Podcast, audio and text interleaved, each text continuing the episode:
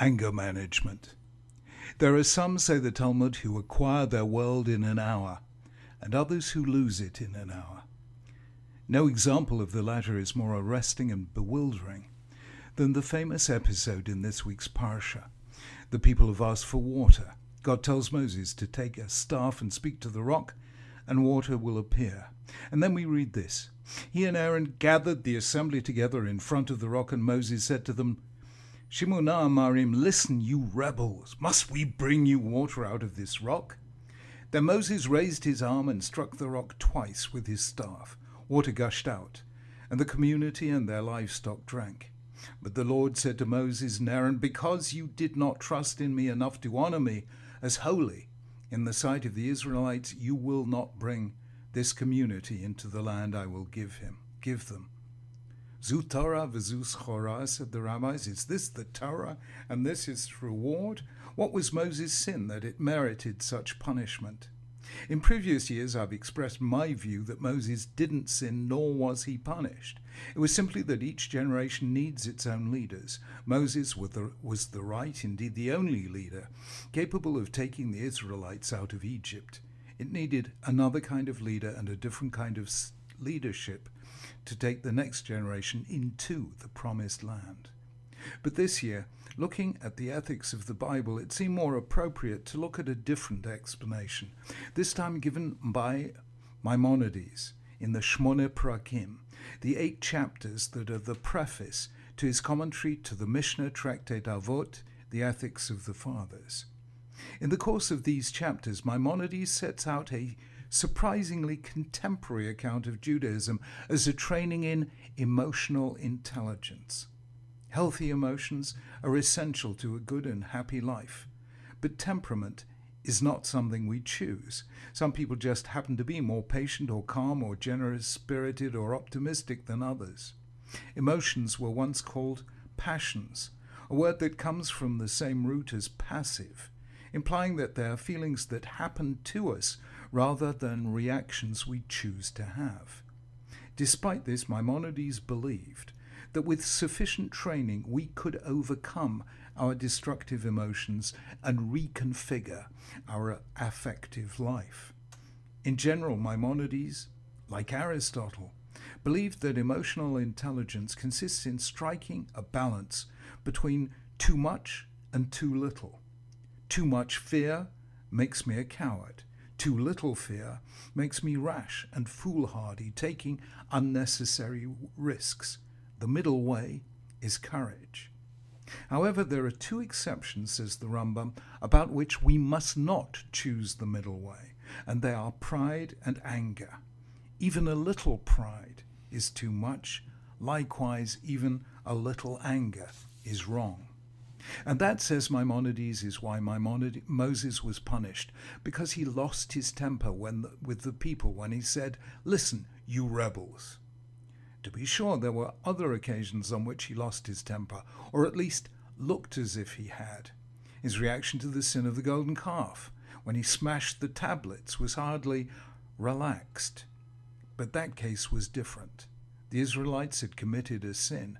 God Himself was threatening to destroy the people. Moses had to act decisively and with sufficient force to restore order to a people wildly out of control. Here, though, the people had not sinned.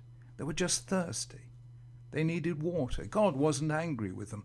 Moses' intemperate action was therefore wrong, says Maimonides. To be sure, anger is something to which we're all prone. But Moses was a leader, and a leader must be a role model. That is why Moses was punished so heavily for a failure that might have been more lightly punished in someone less exalted.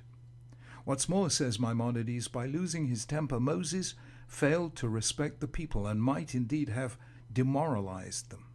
Knowing that Moses was God's emissary, the people might have concluded that if Moses was angry with them, so too was God.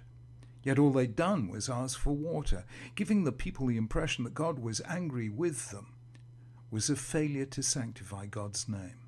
Thus, one moment's anger was sufficient to deprive Moses of the reward surely most precious to him, of seeing the culmination of his work by leading the people across the Jordan into the promised land. The sages were outspoken in their critique of anger. They would thoroughly have approved of the modern concept of anger management. They didn't like anger at all, and they reserved some of their sharpest language to describe it. They said the life of those who can't control their anger is not a life. Reish Lakish said, When somebody becomes angry, if he is a sage, his wisdom departs from him. If he is a prophet, his prophecy leaves him. Maimonides said that when somebody becomes angry, it's as if he has become an idolater. What's dangerous about anger is that it causes us to lose control. It activates the most primitive part of the human brain that bypasses the neural circuitry we use when we reflect and choose on rational grounds.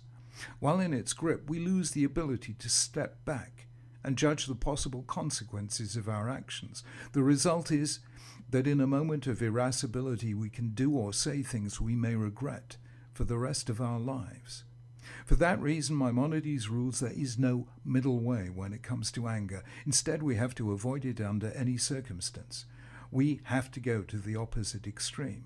In fact, even when anger is justified, we must avoid it. There may be times when it's necessary to look as if we're angry. That's what Moses did when he saw the Israelites worshipping the golden calf and broke the tablets of stone. Yet, even then, says Maimonides, inwardly, you should be calm. The Orchot Tzadikim, a 15th century work, notes that anger destroys personal relationships. Short tempered people scare others, who therefore avoid coming close to them. Anger drives out the positive emotions forgiveness, compassion, empathy, and sensitivity. The result is that irascible people end up lonely, shunned, and disappointed.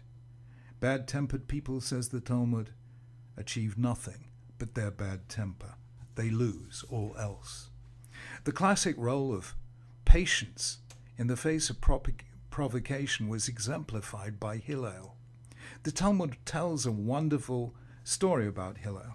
It says that two people once made a bet with each other, saying, Whoever makes Hillel angry shall receive 400 zuz, which actually was quite a lot of money in those days. One said, I'll go and provoke him. It was Erev Shabbat, and Hillel was washing his hair. The man stood by the door of his house and called, Is Hillel here? Is Hillel here? Hillel got dressed and came out and said, My son, what do you seek? I have a question to ask, he said. Ask, my son, said Hillel. He said, why are the heads of Babylonians round?